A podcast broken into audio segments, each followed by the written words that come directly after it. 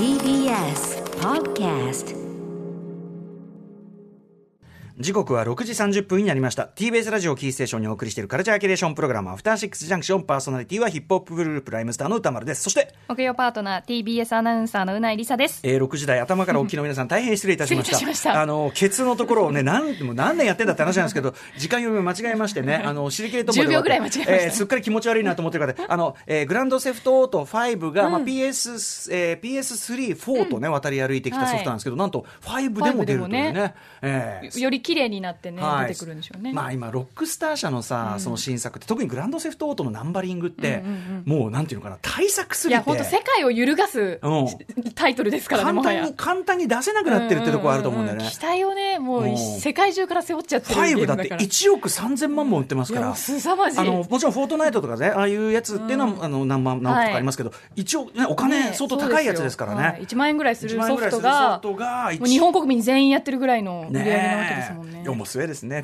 いやまあ私、私も含めてございますけど、非常に楽しみです。さあ、ということで、えーここからはカルチャー界の重要人物を迎えるカルチャートークのコーナーです。今夜はネットフリックスオリジナルアニメシリーズ日本沈没2020配信記念オフィシャル企画2連発ということで、はい第1弾となるこの時間のゲストはラッパーのケンザ390さんです。よろしくお願いします。よろしくお願いします。らっしゃいま。せ。ご無沙汰しております。はい、ご無沙汰しております。元気元気です、めちゃめちゃ。ねなかなかはいほら、あのヒップホップ界の連中もさ、はいあの前だったらさ、はいはいな何かというと何かしらどっかで会うみたいなのあったけどそうですね。確かに確かに。そういうのもだいぶ減っ、ねね。なくなっちゃったから。全然合わないですね。そうそういう意味ではなんかすごい久しぶりな感じがいたします,、はいはいそうですね。はい。ああの遅れません結婚おめでとうあありがとうございます。ありがとうございます。さあということで、えー、健座さん金丸さん本日はどのようなお話をしてくださるんでしょうか？はい、今日は日本沈没2020の中で僕が監修したラップシーンやオリジナルソング、沈まぬ希望などについてお話しします。いい仕事してる。After Six Junction. ここからはカルチャートークのコーナーです。今夜はラッパーのケンザ390さんにお越しいただいています。改めましてよろしくお願いします。はい、よろしくお願いします。はいということで健座さん金丸さんご紹介じゃあうなぎさんからお願いしますはい。ケンザ390さんは、フリースタイル MC バトルなどで実績を重ね、2006年アルバムプロローグでデビューされました。その後は自身の活動のみならず、テレビ朝日のフリースタイルダンジョンの審査員や、ネットフリックスオリジナルアニメシリーズ、デビルマンクライベイビーへの出演とラップ監修、またキャラクターラッププロジェクト、ヒプノシスマイクに参加するなど幅広く活躍中です。はい。ね、ちょっとあのちょろっとだけ言わせてその、はい。あのご結婚された、ね、奥さんのはい。甲斐ひろみさん、あの私、最近、番組の企画で、はい。あのミニ四駆のアプリ、はい。えー超速グランプリっていうのがあって、それにハマってて、はい。で甲斐ひろみさんが期間限定のあのイベントで、はい。甲斐さんとそのレースで競うというやつがあってさ、だからすごい奥さん、なんか、すごい、なんて挨拶もしてないのに、はい争ってはいた。毎日戦って毎日戦ってた僕も家で何度か戦いましたけど。うやら攻略できるんだみたいな。で、まあ最終的には攻略させていただいてですね、まあこの言い方すごく不穏な言い方しますけど、はいあの、特典としていただける、まあ、甲斐ひろみさんボディ。これ、奥さんの言い方ですけどねえーボディをいただいた。ねいやいやいや、ということで。いや、いずれちょっとだからね、甲斐さんに指導いただきたいなと思って、今私ちょっと飲み悩んでて。もう喜ぶと思います、それは。ちょっとありえないほどハマっています。はい。えーということで、あの、健座さん金丸はですね、えっと、この番組はデビルマン、クライベイビー、まあ、湯浅正明監督のね、はい。えーネットフリックス作品で、えっ、と、その時も参加、ラップシーンの監修で参加してて、その時もお話を伺いましたよね。はいはいそうですね。えーということで、今回はそのネットフリックスで先週の木曜日から配信が始まった湯浅正明監督最新作、日本沈没2020。ここでもまたラップシーンが出てくるということで、またちょっとね、デビルマンとは違う使い方でしたけど、ね。はい。えーちょっとそのあたりについてお話を伺いたいと思います。よろしくお願いします。はい、お願いします。じゃあ、まずその前に、えー日本沈没2020、どんな作品なのか、簡単にね、うなえさんからご紹介お願いします。えー1973年に発表された小松左京によるベストセラー小説を湯浅正明監督がネットフリックスで初アニメーション化しました。未曾有の天変地異に見舞われ崩壊していく日本とその中で希望を失わず立ち向かっていく人々を一家族の目線を通して描いた作品です。はい、ということで、えっ、と、ケンさんはこれ、あの、はい。まず、そもそも日本沈没って、はい。まあ、元になる小説とか映画化とかあったりするけど、はいはいはなんかこう、元の、なんか、今までのやつで見たこととか最初の映画だけ見てましたね。あ、あの、はい。昔の、あの、小林圭司さんとか出てるやつ。そうですそうです。あ、藤岡さん。はいはいはい。あ、すごいね。へえ、あ、そう。それが、その、じゃあ今回ね、はい。その、湯浅さんでやるよってなって、うんで、しかもラップやるよなんつって、はいはい。依頼聞いてどう思いました？いや、まあ、デビルマンの時もびっくりしたんですけど、ええ今回もどこで使うんだろうってそうだよね。最初思って、うんうんで台本先にいただいて読みながら、あこういうことかみたいな感じで見てましたけどね。うんうんうんあのデビルマン・クライ・ベイビーの場合はね、その舞台が川崎で、でまあ、登場人物のその、まあ、そこに出てくる子たちが、まあ、ラップをやってる子たち、はいはいはいはい。ということで、まあ、フリースタイルのシーンがあったりして、うん。しかも、まあ、川崎という土地柄、今やね、はい。それこそバッドホップなどでも知られるっていう意味で、まあ、なんかこう、じ時代感というか、地域感とか、そういうのを示すっていう意味では効果、はいはいはい。ね、もちろんすごく分かりやすくあったと思うんだけど、うん今回は、ちょっとネタバレになならないようにしなきゃいけない、はい第9話、全第10話のうちのはいは9話で、はい急に出てくるじゃないですか。そうですね。しかもこうちょっと急にっていうか、はいはいはい。これってどういうオーダーが来たんですか、岩瀬さんから。えっと、デビルマンの時ってラップの使い方どっちかっていうとそのその時のなんか状況とかをうまく伝えるためのなんか演出として使ってたようなニュアンスがあったんですけど、今回はこう人がなんか溜まってる鬱憤とか不満な気持ちとかを人に思いっきりほんなんか真正面にぶつけることって実際はほとんど起きてなくて現実で、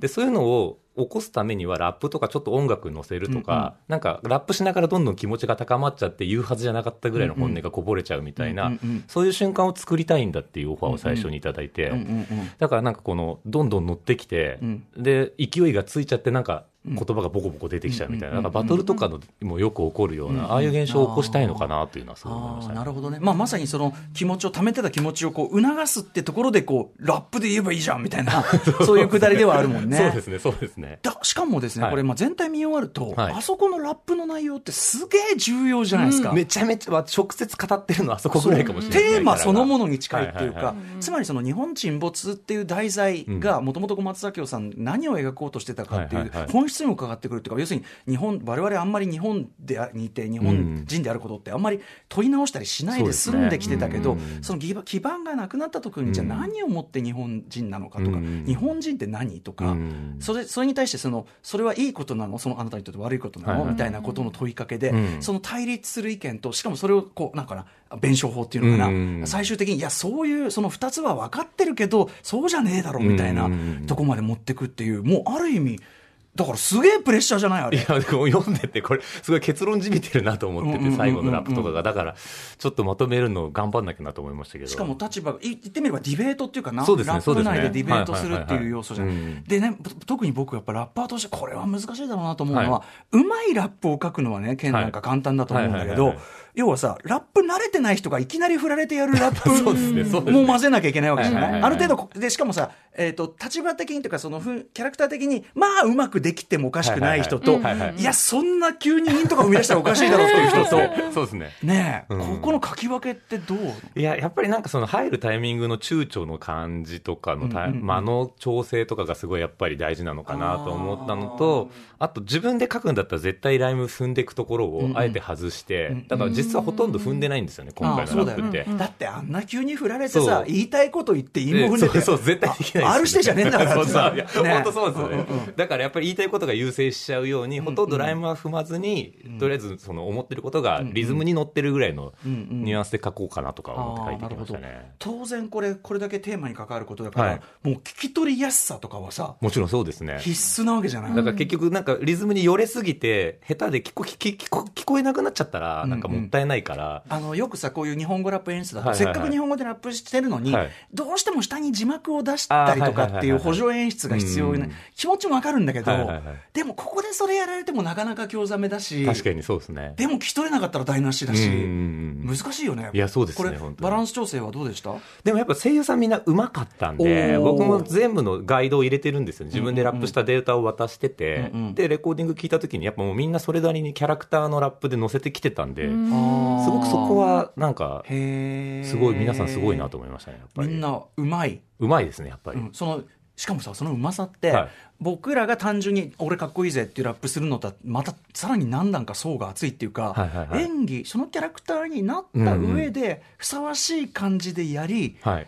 で聞き取れて、なおかつできれば音楽的にも最終的には心地よくいったりそうみたいな。ですね、本当に。いくつこうファクターを満たすんだよみたいな。いや、そうだと思います。現場のこうディレクションでもこうイントネーションとか強弱とかの,、あのディレクション入れるんですけど、その返しのレスポンスがめちゃくちゃいいんですよ、声優さんも。ラッパーに対してやるときよりも一回言ったことがもうバッて返ってくるんでこれやっ、ぱ望んだ通りに。ラッパー、悲しいかな、ラッパー、ラッパーよりできる子たちということで。ねえ。あそうディレクションそっか。そうですね。えーでそのじゃあやっぱりやりやすかったって感じなの？えっ、と、そうですね。声優さんにラップを教えてディレクションすること自体はやりやすかったですね。もともとの詩を書くのがやっぱり、今回すごく大事なシーンですし、台本がかなり量があったんですよ、このラップシーンにも。もう、はいちょっとこの台本でこのキャラクターがここで言いたいことっていうのがバーって書いてあるのを、結構取捨選択して、短くせざるを得ないというか尺もあるんで。だからどこをと切り取ってどうラップするかみたいなので、監督と何ターンかやり取りとかしましたね僕なりに一回読み解いて出したけど、なんか、ここの部分よりはもうちょっとこの辺の部分を使ってほしいみたいなのとかがあったりして、はいはいはい。そういう調整があったんだ。ありましたはい。えーでもこうそういうオーダーにねきっちり答えられるのはねやっぱね日本ラップ界広しといえどやっぱ賢座だと思うよこれ。ありがとうございます。佐久丸だと思いますよ。毎 毎日美味しいパン食べてるためのことあると思うよ。カリカリに焼いてね。すいません、ありがとうございます。何の話か。その説は。そうです。でね、えっと、はい。今回その劇中第9話で出てくれる、でも非常に重要なシーンなんで、ぜひ皆さん。ちょっとね、ここまで楽しみにしていただきたいんですけど、えっと、それとは別にというか、そこから発展したということなのかな、はい。オリジナルソングという形で、はい。えっと、実は今日、ネットフリックスジャパンの公式 YouTube チャンネルで、えっと、PV、ミュージックビデオが、えー公開されたオリジナルソング、沈まぬ希望というね、形で、えー曲を作ってます。これはどう、まずどういう曲という位置づけなんですか？そうです。これ、あの、その劇中の中で使ってた音楽のトラックを使いながら、うん。劇中ではキャラクターがラップしてるんですけど、そのキャラクターに合わせて実際のシンガーとかラッパーが加わって、曲としてのクオリティをさらに完成させるというかスピンオフ企画みたいなので京都のラッパーの大地山本君だったりシンガーソングライターの向井太一君、うん。でバーチャルシンガーのカフさんと回答役で声優としてもやっている小野賢章さんが本人としてまた登場してラップす小野る。みたいな賢章さんご自身の立場っていうことを歌ってらっしゃりとか、あとちょうどね、カフさん、これ、バーチャルシンガー、僕ら、はい。えっと、7月7日にバーチャルシンガー特集っていうのがあって、はいはいはいはい。その中で、えっと、富田明宏さんに、えっと、過去を食らうという曲のを紹介してもらえたカフさん、はい。だから僕も、ああのカフさんだって、ね。はいそうです。だからそのビデオだと普通にさ、こう、並んでさ、はい カフさんがこう出てくるから、またそれも面白いなと思ったし、ね。はい。しかも、なんていうのかな、その皆さん歌ってることが、はい。あの大地山本さんも、その要するに、なんていうかな、見た目というか、もともとの人種的ルーツみたいなところで、日本でいたらこういう思いって、はいはいはいはい。あやっぱ日本ではやっぱこういうことあるか、ね。残念ながらっていうね。うんこととかで、要は、あのーなんていうかな、割とこう日本のラップが今までそこまで踏み込んでこなかった。でも今後は絶対踏み込んでいくべき、まあ、そのジェンダーの問題だとかはいはいはいはい。人種の問題だとかっていうところで、その自分の立場で感じた痛みだとか嫌な思いだとか、まあ、日本社会っていうのに対するあれとかっていうのを出してて、結構これあそうだよね。今こういう曲超やるべきだし、それがこう、い、ろんな問題がこの一曲にギュッとなっててっていう、この、そのなんていうの、テーマのバランス取りみたいのっていうのは、これは、ケン君がこう指示とかしたんですか？そうですね。今回その劇中でもその自分の中に対するなんか現状の疑問だったりモヤモヤだったりを吐き出そうっていうテーマだったんで、うん。実際のアーティストにも今も自分がこう課題に感じていることとかうん。不満に思っていることを書き出してもらうっていうので,、うんうん。で僕小野賢章さんとかカフさんのラップも書いたんですけど。もうあなんかこうアンケートを出してて、うんうん。その今思ってることとか現状に疑問のあることを全部書いてもらって、うんうんうんそれを僕が台本としてもらってラップで書き起こすみたいな。へえでもそれもなもう小野賢章さんなんか完全にもうなんていうの？ちょっともうラッパーですよね。もうラもうめちゃめちゃラップただのね。今ちょっと若干ドキを含んでますけどただのうまいラッパーでしょこれ。いや俺も僕もそう思いました本当に。